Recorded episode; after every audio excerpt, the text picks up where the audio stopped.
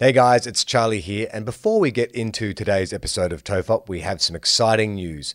TOEFOP is heading back to the live stage. That's right, TOEFOP will be taking part in the Great Australian Podcast Festival, happening November sixth and seventh at the Palais Theatre in Melbourne. So if you've ever wanted to know what a comedy conversation between two old mates looks like live on stage, then get your tickets by going to the great australian podcast festival dot com dot a u or follow the link in the episode description below. The Great Australian Podcast Festival. Tickets go on sale Thursday. Get in early so you don't miss out. The following episode of TOEFOP is rated M A for mature audiences. It may contain sexual references, time travel references, allegations of bin misconduct, and mild coarse language. TOEFOP advises that this episode is not suitable for anyone under the age of fifteen or anyone who thinks a comedy conversation between two old mates sounds like a terrible idea for a show. Minors must be accompanied by a parent or guardian. This is John Deek speaking.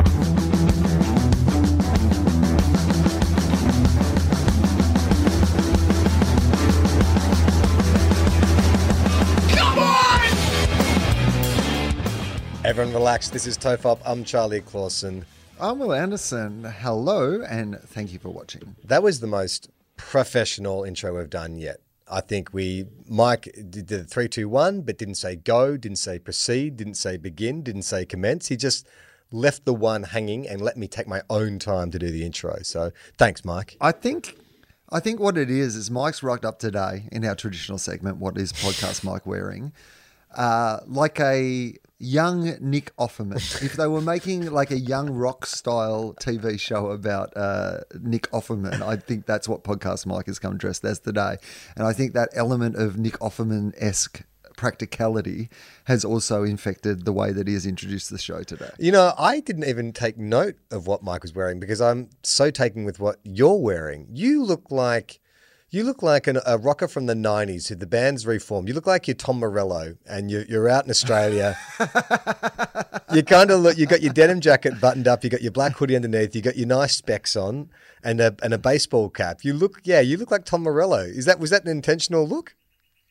Yeah, that's right. I got up this morning and I said, you know what I'm going to do today? If there's a machine, I'm going to rage against it, so I better Morello it up. I thought that it would be culturally inappropriate to Zach De La Rocca it mm. up. I feel like that's, you know, if I went into De La Rocca face, that would be in- offensive even in an audio medium. But uh, yeah, I guess I am a little Tom Morello. So you woke up and the first thing you said was, fuck you, toaster.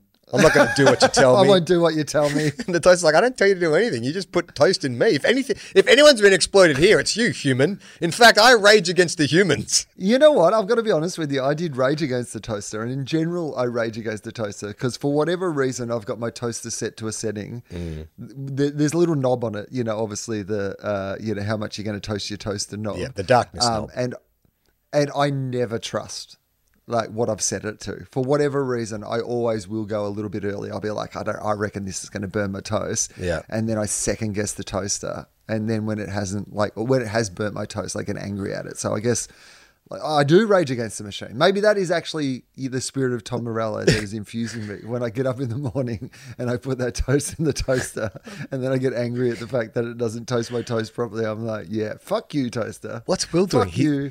I will not do what you tell me. He's just been standing. And he walks into the kitchen. I'm just yelling at the toaster. I was at Will's the other morning for breakfast. He stood in front of the coffee machine for half an hour and just gave it the finger. Actually, again, another example. I did go to the coffee shop machine this morning and it said that I had to clean the like the nozzle that like yeah. hits the milk. It like sent me a message and I went, fuck you, coffee machine. I'm not going to clean the nozzle. I'm just going to proceed through it. Take that, the old double Tom. I mean, I'm fascinated by uh, the, the the toast gradient because um I uh, make toast every night for Iona, and Gemma and I come from two different schools of thought when it comes to toast. I'm very much a well done toast kind of guy. I don't even mind if it's a bit like charcoaled around the edges. I like it to be crunchy and I like it dry.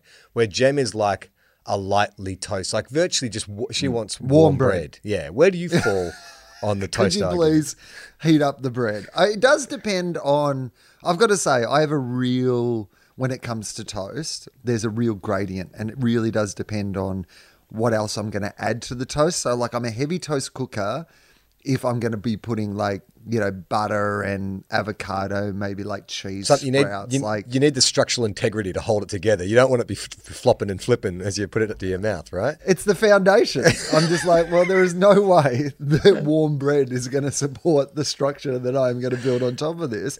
Whereas if it is just the bread that I'm going for, I think I am a little bit more warm bread. Get, keep the structural integrity of the bread. Don't turn it into toast. I hate the warm bread thing. I'm like, what's the point? What is the point of warm bread? Like, you got bread and you got toast. Those two worlds should never meet. In fact, one of my favorite things to do is to burn the shit out of toast, like cook it real, real hard, char around the edges. Then I will let the toast cool until it's just like cardboard. And then I will put butter and Vegemite on it and, tr and just crunch away at it like the crunchiest treat there is. Okay, so basically you're just saying I like to ruin bread. Like, because this is, because bread has already been hot.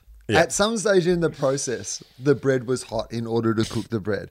It is then cooled into the bread type that you have. Because like warm bread, like bread mm. just out of the oven, that's your your ultimate sort of bread. You're yeah. at a restaurant, they've just cooked some bread, they brought out some, you know, some warm butter. bread. You've got some butter oh. there.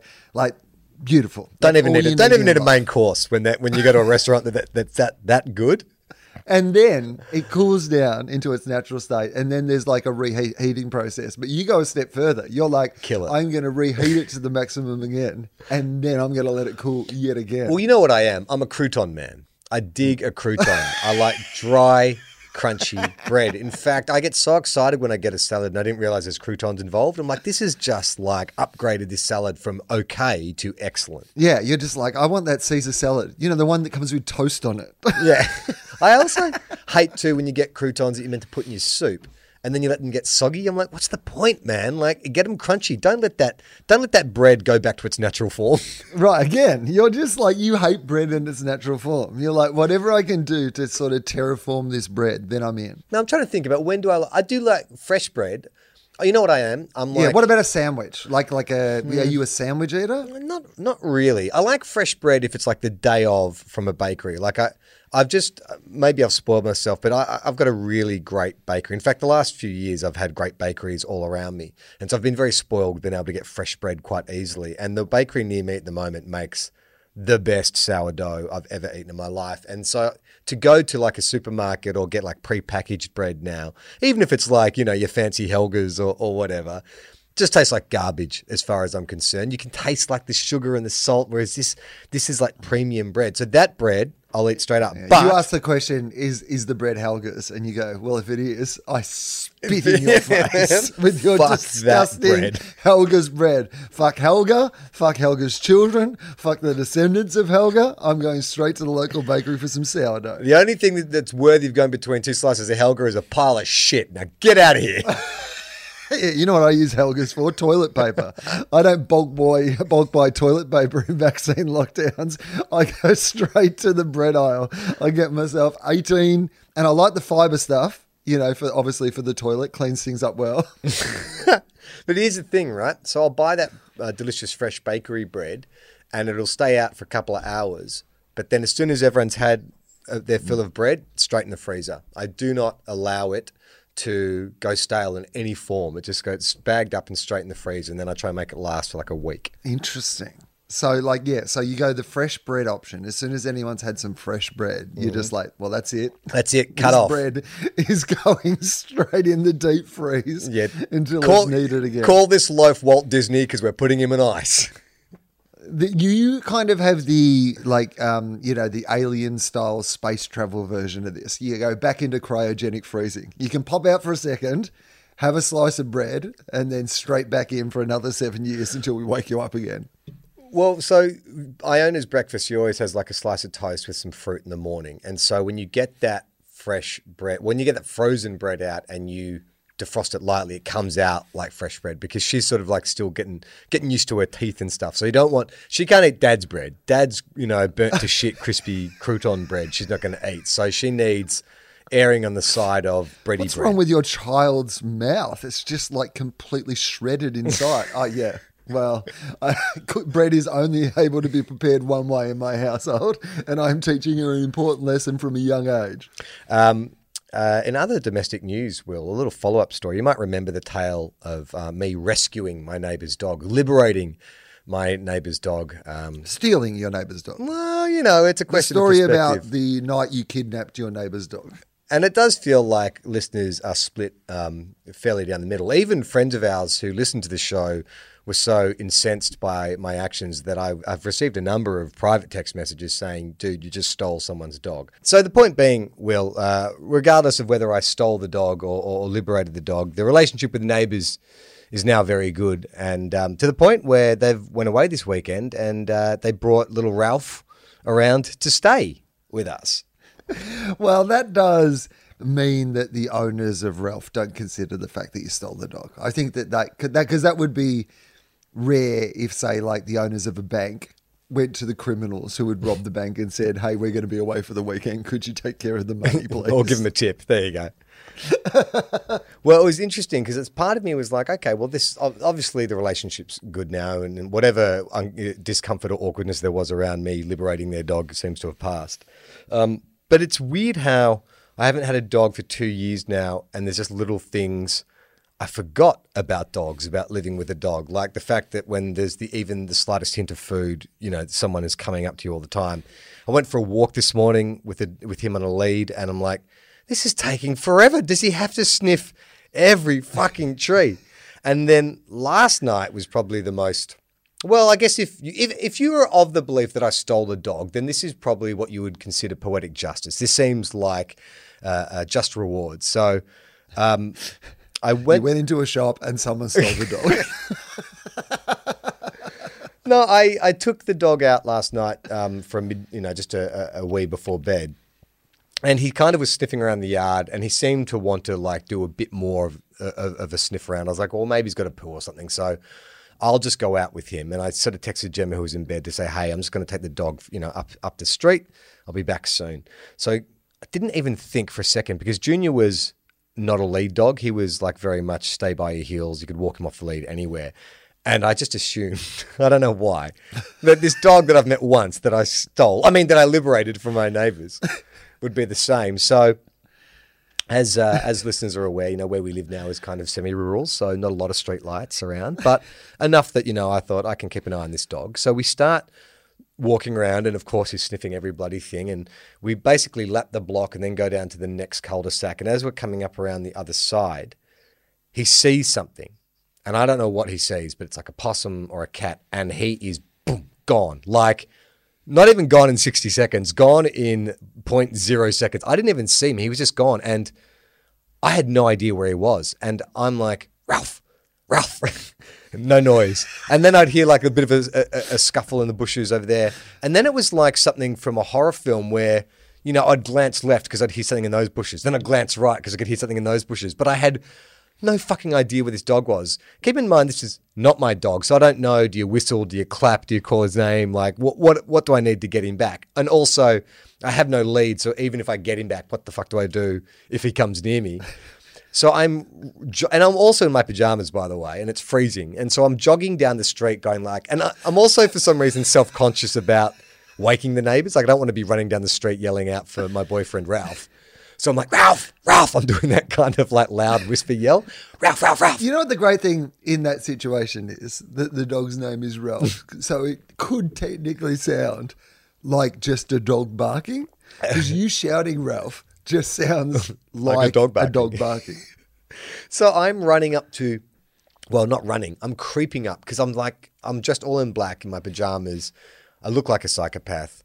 Um, or everyone's got their lights off, so I'm assuming everyone in this street is in bed or, you know, getting ready for bed. And I don't want to go into their front yard and be, like you say, yelling Ralph like a dog. So I'm Ralph, Ralph, Ralph, creeping Well, up. Particularly because somebody like you will come out, think that you've been left alone by your owners oh, that, for the weekend and take you back to their house. Oh, my God. Look, he's in his pajamas. We'll let him sleep downstairs. I would love that. If someone decided to take me in, made me a nice comfy bed, put some Weet Bix in a him. bowl on the he ground. He doesn't have an owner. He's terrified. Look at him running around in his pajamas, pretending he's a dog. So uh, I glance Ralph like crossing from one street to another. And so I start, the, the, the chase begins in earnest. And we go round that entire street, then back up the main street, then enter my cul-de-sac. And as we're, he's running, he won't stop. That's a thing too. It's like a game now because like the closer I get, the further he runs away. So I'm like, if I stand still and say Ralph, he stops and looks at me. But then the second I take a step towards him, he's off. So it's like, what do I do here? He's not coming when I call him, but the second I move to him. So about halfway down the street, there's this um, house that a, a new family have just moved into, like literally three or four days ago. And Ralph decides just to take like a right turn up their driveway. And I can see that their lights were on. And they've got this very sort of, there's like a shed down the front, but then there's this kind of like, you know, little garden area. And it's just, it's like a maze. Ralph runs in there and doesn't come back. And I'm like, shit. So I'm like, Ralph, Ralph, Ralph, come on. Still not coming out. I'm like, I have to go in there and, and get this dog back. But I know this family are fucking like, in there and awake, and if if they look out their window, they're just going to see Maniac in his pajamas, barefoot on a freezing cold night, Ralph, Ralph, Ralphing in their yard. I also enjoy the idea that the way you're going to introduce yourself to everybody in the neighborhood is by breaking into their property and yelling Ralph. Not, not even my dog, by the way. That's the other thing that was kind of like really pissing me off is like, not even my dog. Like, this is a dog I've been put in charge of. Yes, I should have taken him out with a lead, but I wasn't thinking. So. Does he have a collar on yes. at this time? Does he have a collar on that has the phone number of, of the owner, his regular parents on it? Yes. Yeah, so so even if these neighbors find the dog, all they're going to do is call the owners of the dog who've left the dog with you and let them know that their dog is in their backyard, no lead and no sign of you. Yeah. Well, so he's not coming out. And then I'm like, all right, I don't want to knock on the front door because I'm in my pajamas. And I also don't want to like just trespass because that's trespassing. But how am I going to get this fucking dog back? Because he's not coming when he's called. So I just like make the decision to trespass. And I figure there's no lights on on the left side of the house. And I'm pretty much dressed in black. So if I just stick to the left side of the house and creep up along the hedge, I'm pretty much going to be concealed unless someone suddenly turns a light on or there's like a security light or something. Yeah. Yeah. So I creep all the way up the side of the house. I get as close to the house and I'm like Ralph, Ralph, Ralphing till I can hear clinking. Someone's obviously like doing the dishes or something in the kitchen and I can't see into the backyard. And then I'm like, fuck it, this is not worth it. I'm just going to go back to the house like, or, or I'll keep looking or, or whatever. Like you say, maybe the owners will find him. So I creep back. It takes me about like another five minutes to get home. When I get home, fucking Ralph is sitting on the front step. Has it wasn't even in this neighbor's yard. Like he must have run up to their backyard and then cut through like a couple more houses to get to our front yard. Meanwhile, like a dick, I'm fucking like creeping up this. Per- like, can you imagine if someone had come out and switched the light on and said, "What are you doing?" And I said, "Oh, sorry, my dog has just run up your backyard. I was just going to get him back." Sure, okay, put the light up. No dog. Mm. What are you doing really? That would be the next question, right? Right, because also it's not your dog. There's actually no evidence that you own a dog because you don't own a dog. So even the idea, yeah, I'm looking for my dog. Well, technically I'm looking for the neighbor's dog. Yes, I'm in my pajamas. Yes, I took him for a walk in the dark with absolutely Nothing. no lead or no knowledge that he wouldn't run away.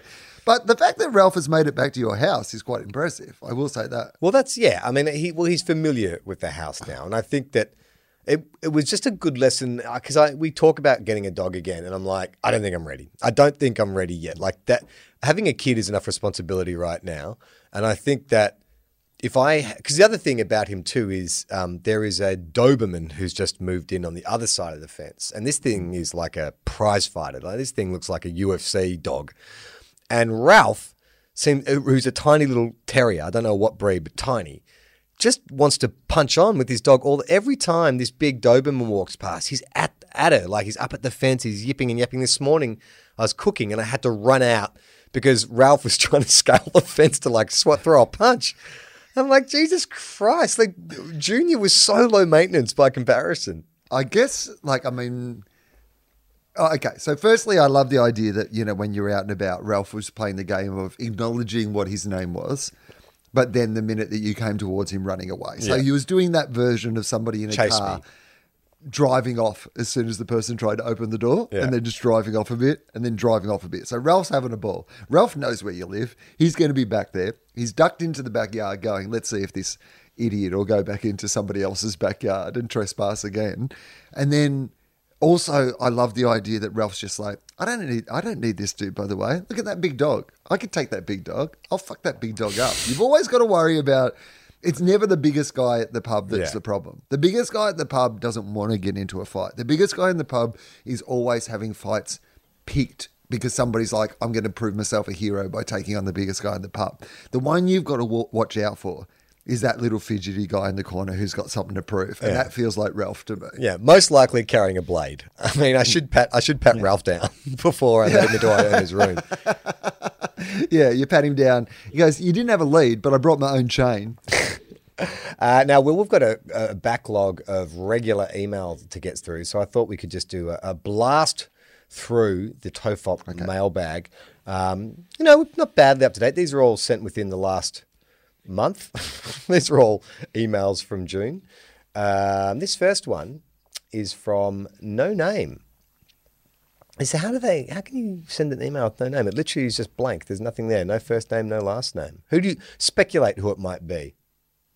I mean, Big Brother, the government, um, uh, somebody who needs to get their identity protected. Maybe like an Edward Snowden or like a, a Julian Assange, somebody like that, who's a big listener to the show, but just obviously needs to, you know, or just somebody who's probably ashamed of listening to the show. I That's know. probably I've most just, likely what I've it just is. Scrolled to the bottom of his email. His name's mm. Connor. Which Connor right. do you think it is? Oh, it's John Connor. Yeah. Oh, yeah. It's, it's from the future. John Connor. He's travelled back from the future. He's uh, keeping his, you know, identity away from the trans from the transformers, transformers. from the t- from the yeah. toasters. Fuck you! I won't do what you tell me. Uh, he says, I'm a lapsed T O F O P listener from the pre-COVID times. For all I know, the show's gone off the rails and you've started promoting Q and A, QAnon nonsense since. I caught Will on Triple J this morning, which is June twenty twenty-one, with some discussion of his Wikipedia page image. As of writing, it does not look like it has been updated. Do you remember what the discussion was about? Yeah, so there's an image on my Wikipedia page from like twenty twelve or twenty fourteen or like a fair while ago, and it's the image they use as sort of like, this is what yeah. I look like. And it feels like one of those things where I've been trying to adjust something on my computer during like a Zoom call, and like I've got this quizzical look on my face and I'm really trying to work out what's going on, and somebody's taken a screenshot of that moment and put it up as my as my photo. This is what I look like. Which, to be honest, if you look at how confused I am by things on a day-to-day basis, it's probably a pretty accurate photo and representation of how I look. Well, Connor's got some info on where that photo may have come from. Uh, there's a reason that the page image is the way it is. Wiki, wiki, wiki, Wikipedia aims to be free, not just in cost, but as in freedom. You can find details on this on something like the G N U homepage if you want to go down that rabbit hole. But in short, it's a copyright thing. Wikipedia tries to not have copywritten things on it, both as text and as page images. Where all suitable images of something are under copyright, a low-quality image can be added or considered in fair use. Film posters as page images are a good example.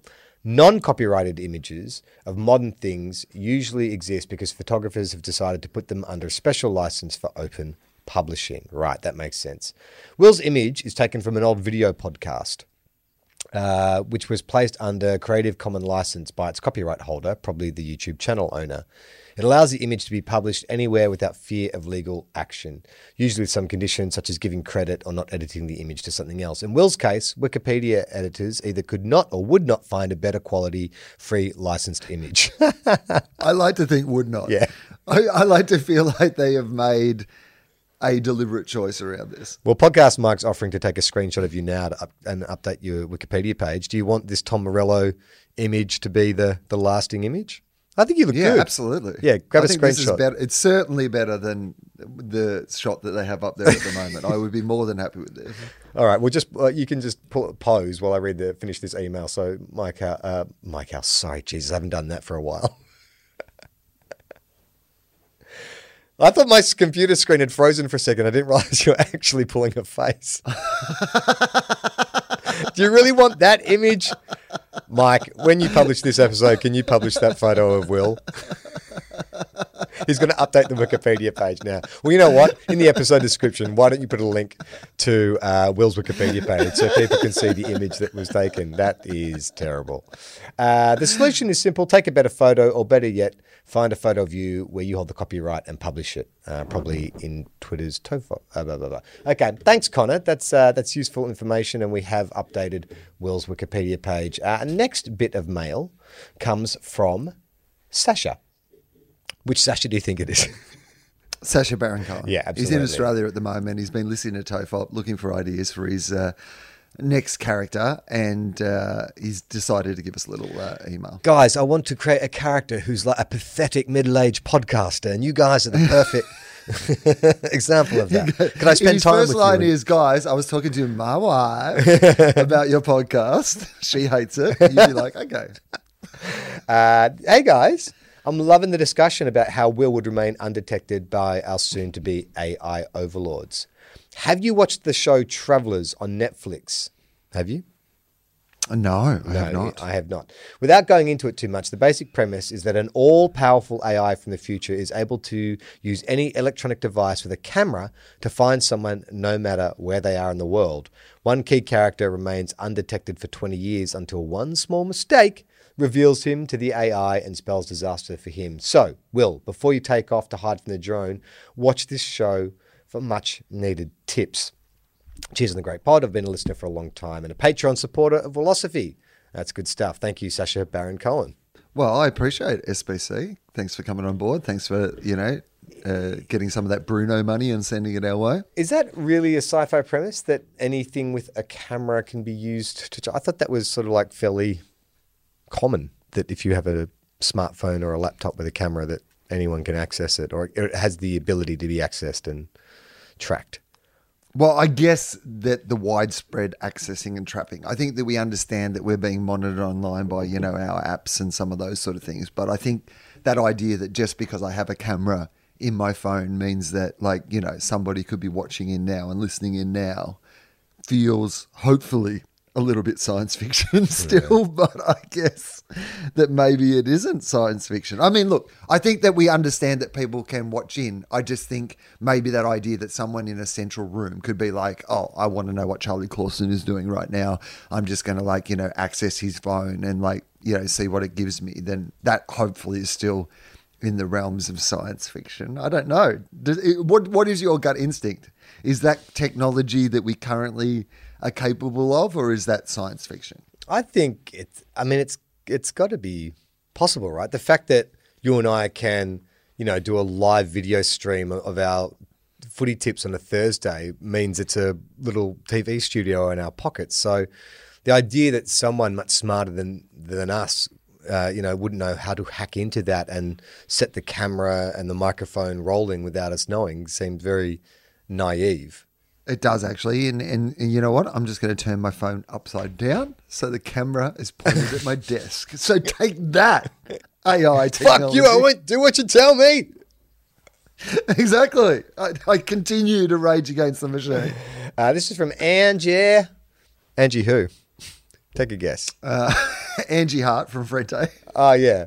Well, she said, actually, I was accidentally down Kelly Street. And uh, hey, T. Colin Fop, Melburnian here. Listening to the latest episode. Uh, when did he send this? Uh, June tenth. So listening to an episode from two and a half weeks ago and hearing Will acknowledge that really the best thing you can do uh, anymore for people in lockdown is to shut the fuck up and get the vaccine was music to my bored shitty ears. Well, this, uh, I'm glad this two-week-old email is evergreen uh, as Sydney now enters a lockdown.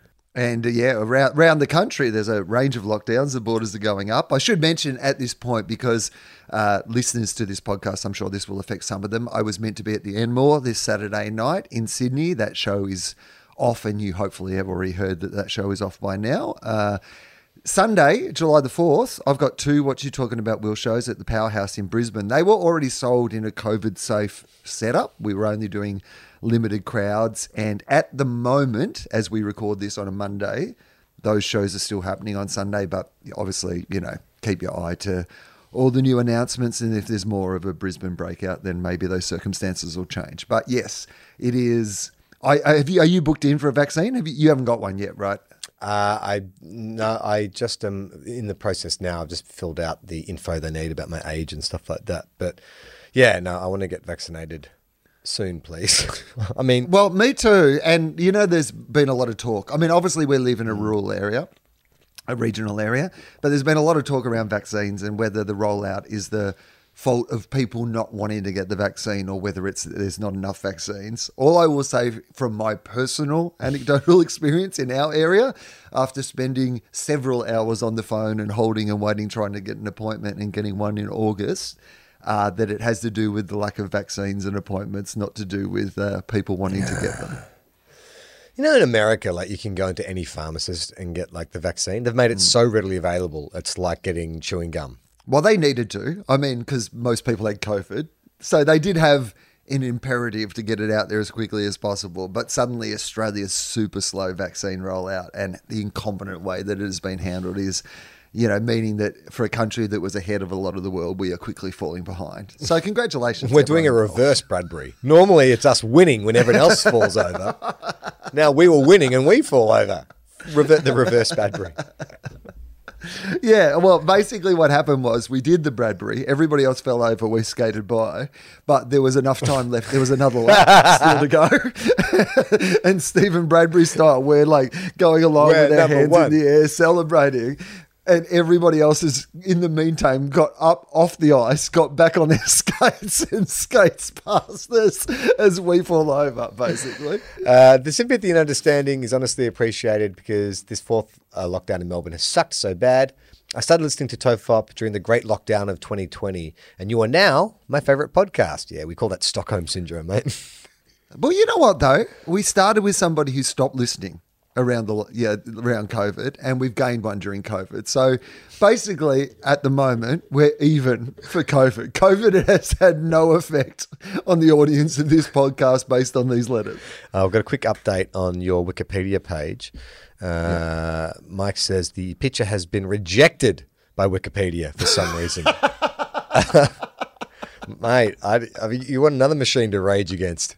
I can rage against oh your computer. God. I mean, look, to be honest, I'm kind of glad that photo never made it out into the public sphere for your sake, for well, everyone's but sake. But you haven't seen the photo that is already up there. Podcast Mike, can you copy the photo and drop that into the window so Charlie can see what the new photo was competing against with the old photo? Okay, so you're telling me that this is an improvement on what is currently... What is currently I mean, on I, Wikipedia? I don't think it's going backwards. You can be the judge, though. You can tell me when when you see it, uh, you know, whether it's a better photo or a worse photo than the one that was already there. Uh, Angie says she started listening during twenty twenty. I'm a Wellosophy patron member. Hey, it's two in a row, but we'll change to be a T O F O P uh, so I can get the bonus content because I now can't get enough. I'm working my way through the back catalogue and have reached a point I now finally understand some of the in-jokes. And I know I still have loads more to get through. Honestly, I thought there was a colon fop people were writing to rather than colon fop. that's, that, that's very common. Colin Fop is uh, Colin Firth's cousin. Not as charming an actor. And the medical professionals references had me guessing uh, for a while too. Thanks for the effort and keeping me laughing. Um, while they keep me living during a pretty dire fifteen months, I hope you realise how much this pod helps, Angie. Oh, yeah, that's fucking terrible. That looks like a screenshot taken from... Uh, you look like one of the organisers of the Fire Festival who's on the run, who's doing, like, an interview from a from some Russian hotel, some country where they don't extradite. That's terrible. No, that looks like the screenshot some like Russian bot would send you to say that you've been caught masturbating to porn, and if you don't send six hundred bucks to this Wells Fargo account, we're going to publish the photos to your email list. Yeah, I mean, you're right. This new one is is, is a marked improvement on that one. Uh, next bit of email is from email, even mail. Our next bit of mail, Will, is from Kate. Kate who? Uh, Something for Kate, the band Something for Kate. Oh, yeah, Kate. It's from, from Something for Kate. Not to be uh, confused with Something for Cake. Uh, now, she said she sent this to our Patreon, but was not sure if we got it. Chances are we did we did lose some of our Patreon messages in the mix. Uh, she says, hi, guys. I'm a long-time fan of Will's. And my mum first took me to see stand-up in Melbourne when I was eleven years old. Was that too young for one of your shows? Have any of your shows been appropriate for an eleven-year-old? Oh, I say once you're like basically ten or eleven, at the discretion of your parents. Okay. So you can't buy, can't come by yourself at ten or eleven. We say fifteen plus is the general sort of standard. But if you're with your parents and your parents think it's acceptable, then I'm fine with that. My husband introduced me to T O F O P by playing me the episode where Pam Ayres screwed over Charlie's dreams of being on Round the Twist. I've been a fan ever since, because nothing turns me on more than a small boy's dreams crushed in the most humiliating fashion possible. We were listening to episode three thirty-three today when someone told you they listened to T O F O P with their partner, and Will said he always thought T O F O P was something that you'd hide from your partner. Well, our family goes one better. We save T O F O P for our weekend trips. That includes our two-year-old and our nine-month-year-old. Well, I think a lot of things are making sense here. She got to see you at eleven, and now she's exposing her two-year-old to Two Guys, One Cup. Uh, we have a rule that we don't swear in front of our kids, but somehow swearing on T O F O P doesn't fall under this rule. Usually listening to you with our kids isn't an excuse, but in one episode, Charlie broke out his French accent, which made our baby cry. Sacre bleu! I made the infant upset! I hate myself! Thanks, Charlie. Good one. We haven't brought our kids any T O F O P merch yet, but we do have a seal and hazmat suit shirt, and my husband and I both have Thor and twenty pie shirts um, after a Redbubble mix-up. Although never intentionally, we have both been wearing our T O F O P t-shirts when out together. That's amazing. That's a unicorn, right? If someone sees a couple in two different... Well, what's better, Will? Matching T O F O P t-shirts or like two different T O F O P t-shirts? Two different T O F O P t-shirts. Yeah, that's a unicorn. If someone sees that and grabs a snap, we'll give you something, a prize of some kind. If you're wondering what kind of people we are that we listen to T O F O P on Family Car Chips, my husband showed me the Hey Dad Doodleberg, the Hey Dad Doodleberger videos on YouTube when we were first going out as a way to test my sense of humor. Do you know what they are? Hey, no. Podcast Mike, you're young and you're hip. What are the Hey Dad Doodleberger videos on YouTube? Is it something we want to play, or is it is it going to get us in trouble? Uh, I mean, oh, no I know idea. that Hey Dad was that T V show where the like the dad in it was doing some pretty dodgy stuff. Was he offering people doodle burgers? I don't know. That's a Is thing. That... You put Hey Dad and doodle in the same sentence. I'm just not really sure. Yeah, burger's not making it better. Uh, this was way before I, I it turned out to uh, – this was way before it turned out that the doodle burgers were somewhat accurate. Okay, so someone's – I'm going to suggest someone's revoiced old okay. episodes of Hey Dad and, and made uh, the dad seem dodgy. Anyway, massive fans of yours both. Please keep making this comedy conversation between two old mates because it's a brilliant idea for a show. We'll have to decide another time to listen together, or if our two-year-old starts repeating some of the shit you guys come out with. But until then, you've got a great soundtrack for our days out. That's awesome. We accompany this family on family trips. I can't even I think like of that. Well, because I like that it started with the family connection, you know. Dad's taken, you know, daughter along at, what, eleven years old. Well, yeah. we don't know. Yeah, daughter, we're assuming, uh, right? Is this mum, Sam? Mum took you, yeah. took took her to see oh, you mum. when she mum was Mum took her to see me, eleven years old, and she's passing on the tradition. As somebody who would like to not have to get another job in my lifetime, I would endorse all my fans to not only breed, but to pass it on. Yeah. Get them a Redbubble account. If you could just hook them into the T O F O P infrastructure, that would be handy. Um, did you ever listen to comedy albums with your family? I feel like we listened to a few Monty Python albums. We had like a goodies album, but I don't know if mum and dad were involved. But I think my brothers and sisters definitely we would have listened to some comedy albums together. Not No, the trip. first time I remember listening to a comedy album, we've talked about this before, but uh, was at my friend Peter Shepherd's house when we listened to the soundtrack of Life of Brian. And then I got into... Um, comedy albums and started sort of collecting them myself, but I can't remember ever sitting around with like, maybe on a road trip I might have like played one with mum in the car. Definitely wouldn't have tried it with dad. Hey mum, have you heard of Eddie Murphy's Raw? Mum, you heard of this guy Kevin Bloody Wilson? Let's not take the ute. I'll tell you later. uh, this is from Mary. Will Mary who? Um, uh, the one who had a little lamb. No, no, Merry, double double R Y, M A double R Y. Merry Christmas. Yeah, it's from Merry Christmas. It's from the the, the holiday Merry Christmas. Uh, dear Charlie and Will, Today I visited the updated website for the first time so I could listen to episode three forty-two because for some reason the iTunes podcast app hasn't been updated. Nice work on the website. It's very slick and Foz's artwork has quite the Power of Grayskull or perhaps Indiana Jones and the Temple of Doom vibe. Power of Grayskull? Oh, no, no. I don't quite get that, but sure. Anyway. Well, what I would say on this is I highly recommend, if even if you just download the podcast to some sort of other app, go and check out the website at tofob dot com. It really is much more impressive than anything else we've ever produced. And it's, and there's more than just podcasts there. There's like comic books and there's heaps of great stuff. So it's a it's an interactive experience. It's like a moving art gallery for James's James Fosdyke's work, isn't it? It is. And as we all know, James Fosdyke's work, clearly the best thing about this entire podcast. As I started listening, I remembered last week I was telling some colleagues about how I got tickets for Will's Brisbane show, which is still happening. And this uh, and this will be close to the twentieth year of being to your annual gig, I think. Well, there you go, Will. You talk about generational fans. twenty well, years. Well, technically, last year... show didn't happen. So I had a show in Brisbane last year that got cancelled. So if this one gets cancelled, that's two years in a row. Oh but God. Thank you. I appreciate the support. Now just get brooding and start getting your kids buying tickets. That's the yeah, message, exactly. Right? Yeah. The, the best thing you can do is keep buying tickets yourself. The second best thing you can do is start breeding and make, make your children also come to my shows. My colleagues were so bizarrely excited and said I should tell you and that you might be pleased or creeped out that I've seen nearly every show. Who knows? Well, are you cre- are you creeped or pleased? Pleased. No, it's a great compliment. And I appreciate anyone who's stuck with me because some of those shows weren't amazing. What would make it a creepy? Like, what, is there a minor twist to that statement? I've seen every show of yours the last twenty years. I, I, and I can and I can recite them all from heart. Okay. Is that creepy? I mean, that's sad. That's probably more sad than creepy. I can list all the names of them in order.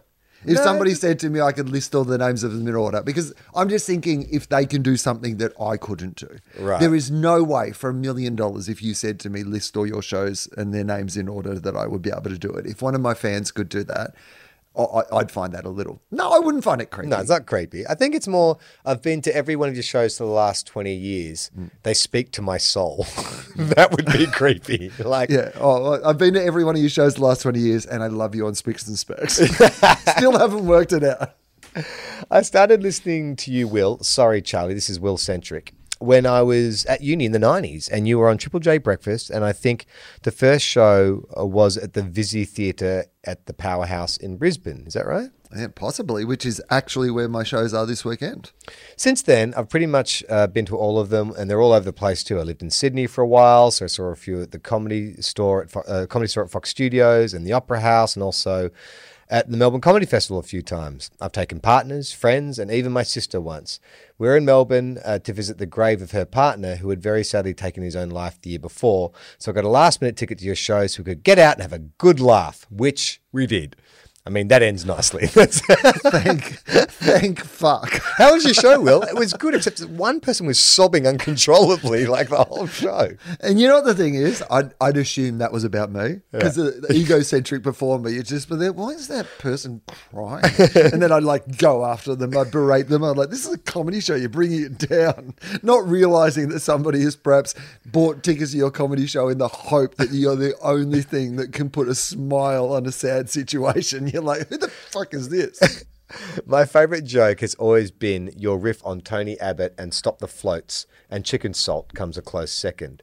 So Tofop is also my fave part of the week as a patron, as a patron, and it's also been lovely getting to know Charlie as well. Your bin and neighbour and noise anxiety are things I totally empathise with, and I cried when you lost Junior, as I too had recently put my boy down after such a shit twenty twenty.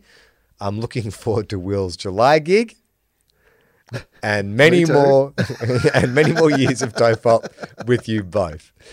Uh, P S I worked for a while in an airline, not in customer service, and most of the time, anything is possible if you're nice and keep your mouth shut. Skulls and ashes are okay.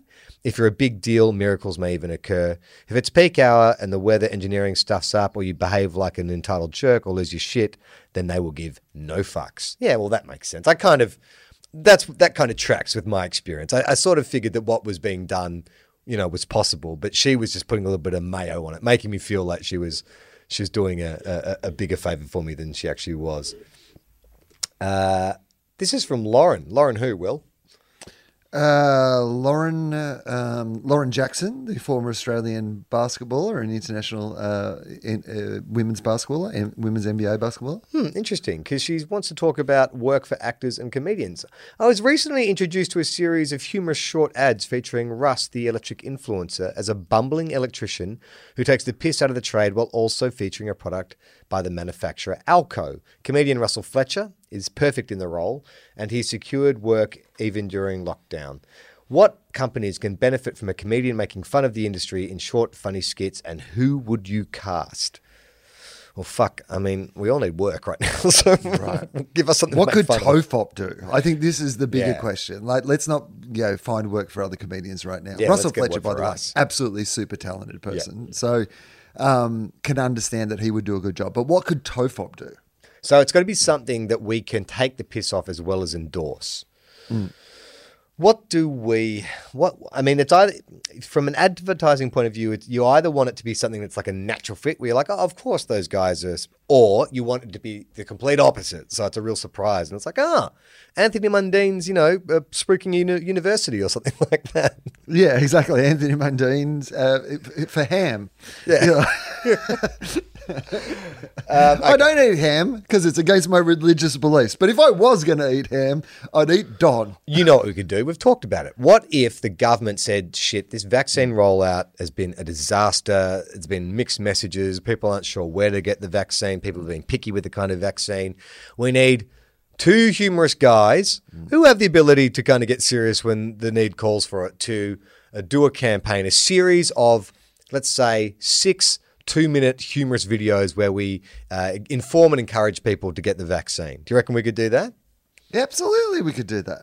Uh, I don't know if we'd need six videos, though. Wouldn't it just be like, okay, so all right, let's role play. Okay. Um, I'm the person who's trying to convince you in this to get the vaccine. So you're the sort of the, the, person just... who's come with questions, and I'm I'm the humorous person in this ad. Okay. All right. Okay. Um uh, who starts? I don't want to get the vaccine. Uh, but I don't want to get the vaccine. Why would I start? I mean, you've got to you've got to engage me, right? Well, no, you're you're like, hey, Will, I don't want to get the vaccine. Okay. Here's my like okay, problem right. with getting the vaccine, and then I'll explain in a humorous way, yeah, like why you should get the vaccine. Okay, hey, Will, I know everyone's talking about getting the vaccine, but I've got some questions. Why should I get the vaccine? Well, firstly, uh, herd immunity is very important for keeping the nation safe as as a responsible member of society, which I know you are, Charlie.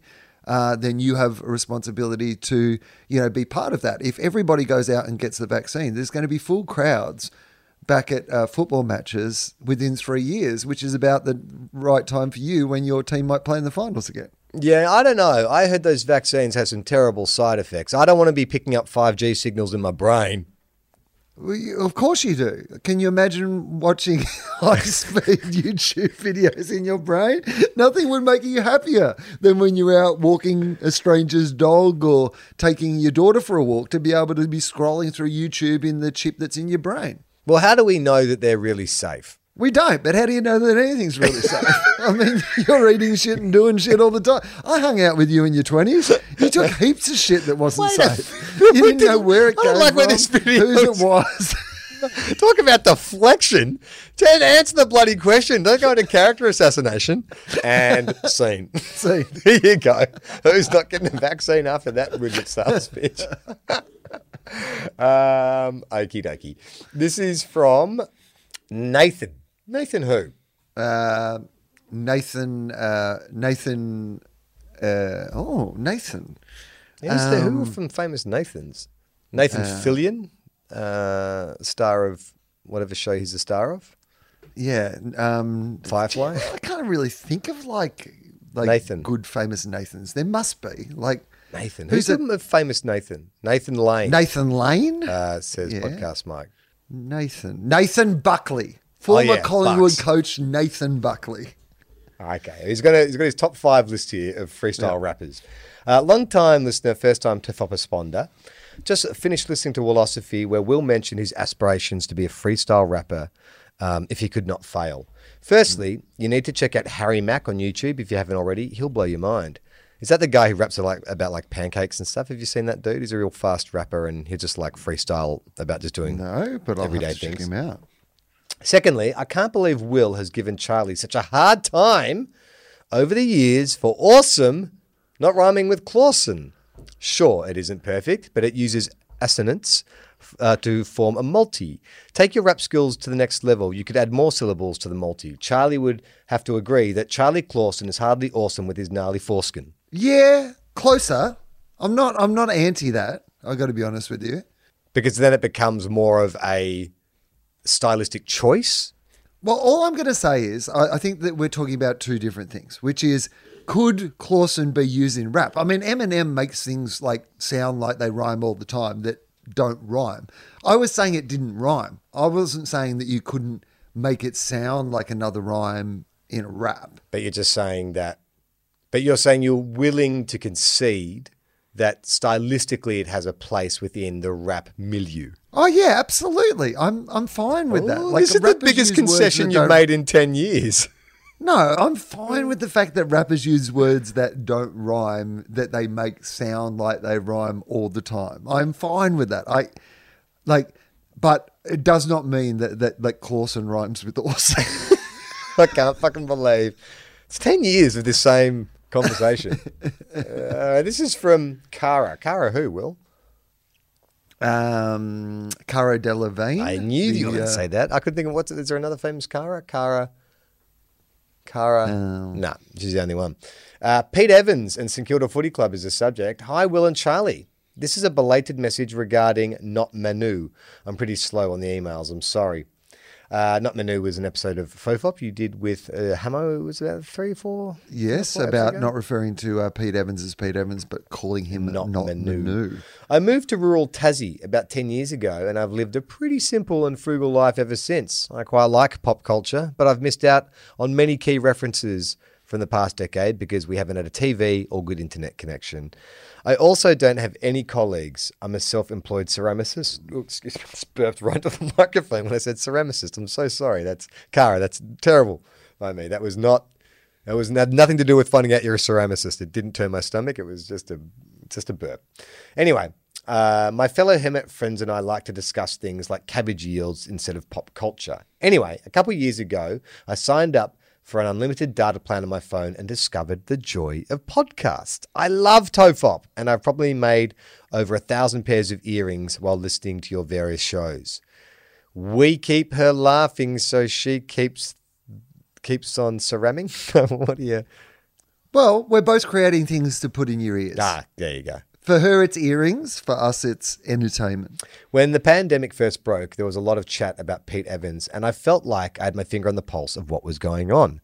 Then I listened to an episode of Fofop where Will was explaining the Pete Evans horse video to Dave Anthony, and I decided to check it out. I don't know what that refers to. It sounds terrible. What's the Pete Evans horse video? So basically, Pete Evans is doing one of his, like, trying to correct what's going on in the mainstream media rants. Right. But for whatever reason, he's decided to do it while, like, like head to head with a horse, like it's a co-press conference with him and the horse. Who's making the better points? I mean, the horse. The horse. The horse understands when to stay silent. Um, I'd never seen that man before, and I realised that for a good twelve months I'd been imagining Pete Evans to be Peter Everett, the previous host of Ready, Steady, Cook. I was actually quite impressed that he was able to leverage his Ready, Steady, Cook fame and gain a cult-like following in wellness. It was a pretty impressive comeback, if nothing else. I also always thought he was non, a non-threatening, likeable guy, and it made me a little sad that the world was shitting on him. So anyway, it's not Pete Everett, but do you think he has it no, in him? No, but Pete Evans is a little ready, steady, cooked, I yeah. would say, particularly in this horse video. But do you think uh, Pete Everett has it in him to pivot from daytime and gain a fault like a cult like following one day? I'm not familiar with the, the work of Peter Everett or Pete Everett. Are you? I'm familiar with yeah, Peter I am, Spider Everett. I used to watch. I mean, I would prefer, if we're really going to go for T V cooks who are going to start a cult, I would go back to uh, Peter Russell Clark. Oh, yeah. Come you and know? Get it. Come and get it. Come and get it. With, With Peter, Peter Russell, Russell Clark. Clark. From the, the city the, what is to it? The to outback. The outback. He's Australia's brightest spark. Come and get oh, it. Really? Come and get it. There's food you'll love to eat. Come and get it. Come and get it. There's people you can meet. Key change. Cook a shark or make a hamper. Feed an eagle, pack a damper. On a farm or out at sea. Learn a recipe or three. Come and get it with Peter Russell. No, you, what's it? There's G'day. A full response. Oh. Come and get it with Peter G'day. Russell. G'day. Clark. Thank See you. See you later. That will be our Hang live on. Show. No, one one by one. We've we've got to explore these okay. lyrics a little bit further. So run me through it um, sentence by sentence. I, I'm, I'm not certain. That's my childhood memory coming back to me there. So, okay, uh, come and get it, come and get it with Peter Russell Clark. From the yeah. city to the outback, he's Australia's brightest spark. So this is where I have an initial question, because were we referring to Peter Russell Clark as Australia's brightest spark at that time? That seems to be something you'd reserve for Australia's chief scientist, or if Doctor Oh, Carl an electrician, had like a night at least. Oh yeah, he's Australia's brightest sparky. Yeah, but like, did we ever watch Peter Russell Clark asking "Where's the cheese?" and think, you know what, this is Australia's brightest spark? I think it's just, uh, you know, to refer back to our rap conversation, it's just a perfect rhyme. If your name's Clark, then spark just fits in there real nicely, doesn't it? I mean, bark, dark, fark. Yeah, he's Australia's biggest fark. Okay, what else? So keep going. Um, what were the next lines? It, get it with, I, I mean, forgive me, but I'm probably going to have to sing it in order to remember. Yep. Uh, Peter Russell Clark, from the city to the outback, he's Australia's brightest spark. Come and get it. Come and get it with food you'll love to eat. Come and okay, get it. Yeah, come and get it. There's people you can meet or should meet. I'm not really sure. Okay, but either way, okay. good. Okay. Then the key well, this change. This is all on brand. Yeah. Um, oh, what was it? Cook it, catch a shark, or no, was it something shark, or build a hamper, feed an eat. Oh no, hang on, no wait. Come and get it. Peter Russell. Show your spider spider. Cook a shark or make a hamper. Feed, no, or, or make some damper, feed an eat. Oh, fuck, I don't know. uh, I'm going to look it up. Peter Russell Clark lyrics. Uh, cook a, catch a shark and make a hamper, feed an eagle, make some damper? I don't know. On a farm or out at sea, learn a recipe or three.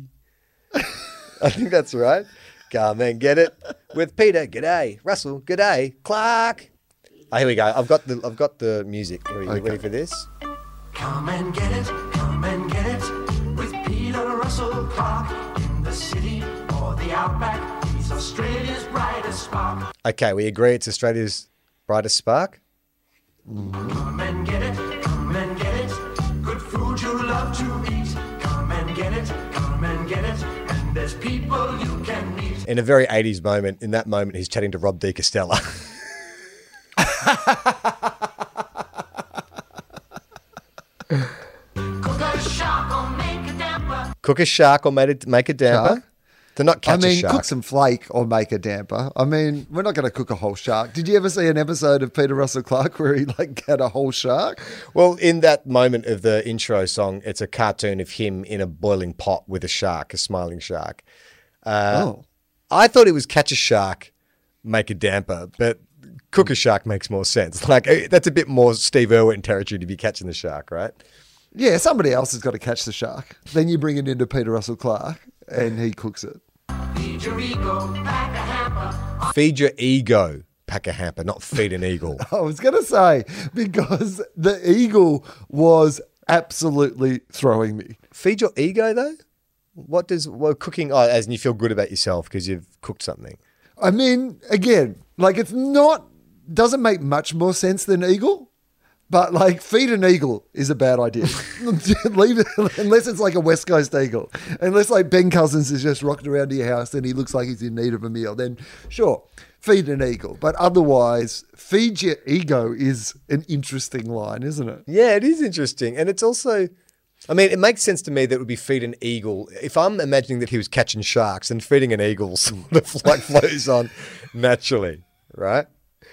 Okay. On a farm or out at sea, learn a recipe or three.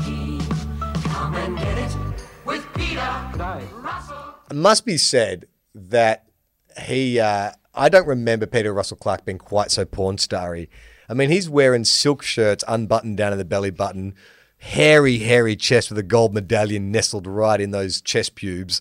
It's, do you remember him being porny? It, it, uh, there was a famous swearing video. Yes. Can you Google Peter Russell Clark swearing and see if that comes up? Because there was a famous video of sort of outtakes, I guess, of the show that went around a long time ago that uh, it's a, revealed that maybe Peter Russell Clark was a little porn star-y. Uh, Peter Russell Clark bloopers, it seems to be here. Yes, great.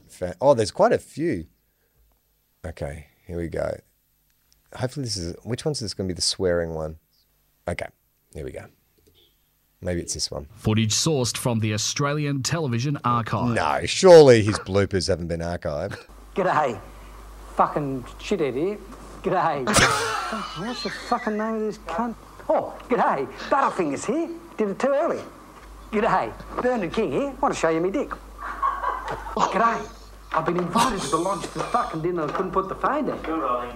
Uh, right. Anyway, and action. G'day. I've been invited to the lodge for dinner. I'm not even a member. So I'm making something special with some broccoli and some bucking that stuff that's carrot. G'day. I've been invited to something special, get fucked. Now, where's the cheese? Australian Eden, by the way, you cunt. G'day. So hard-boiled and shell them, roll them in flour, press sausage fucking meat. So, so hard-boiled and shell them, roll them in flour, press sausage meat and vegetables around them, brush them with a beaten egg, cover them with breadcrumbs and fucking fry the cunts till they go black, you prick. Right, Martha? So there you go. That's family planning. Oh, but be careful. Tricks make you fucking fart. Ready? Another one. Sorry. Right, Martha? So that's family planning. But be fucking careful. Jesus Christ. I did it's not... Australian Eden, by the way, you cunt. Oh my God. He's like Joe Pesci in Goodfellas. That is, that is out of control. Oh my God. I don't even know how we got onto that, but I'm so glad we did. Um, uh, okay. Well, I don't even know where we are. In fact, I think we might just have to leave it there because I'm a bit yeah. thrown by all of that. Um, oh, man. Uh, if you want to check out more great podcasts, if you want to check out more great podcasts, you should go to tofop dot com. Uh, there's lots of other podcasts. There's Philosophy, Two Guys, One Cup, Fofop. Who's on Philosophy this week? Will, you cunt. Um, an incredible uh, guy, actually. His name's Owen Eastwood, and Owen Eastwood has been a... Uh, a sports motivator, a sports psychologist who works with um, high-level teams around the world. He's currently working with the British Olympians, uh, but he's worked with the South African cricket team, like the All Blacks, uh, the women's cricket, like all incredible resume of people he's worked with in the high-performance sphere, particularly uh, when it comes to teamwork is his specialist area, and he...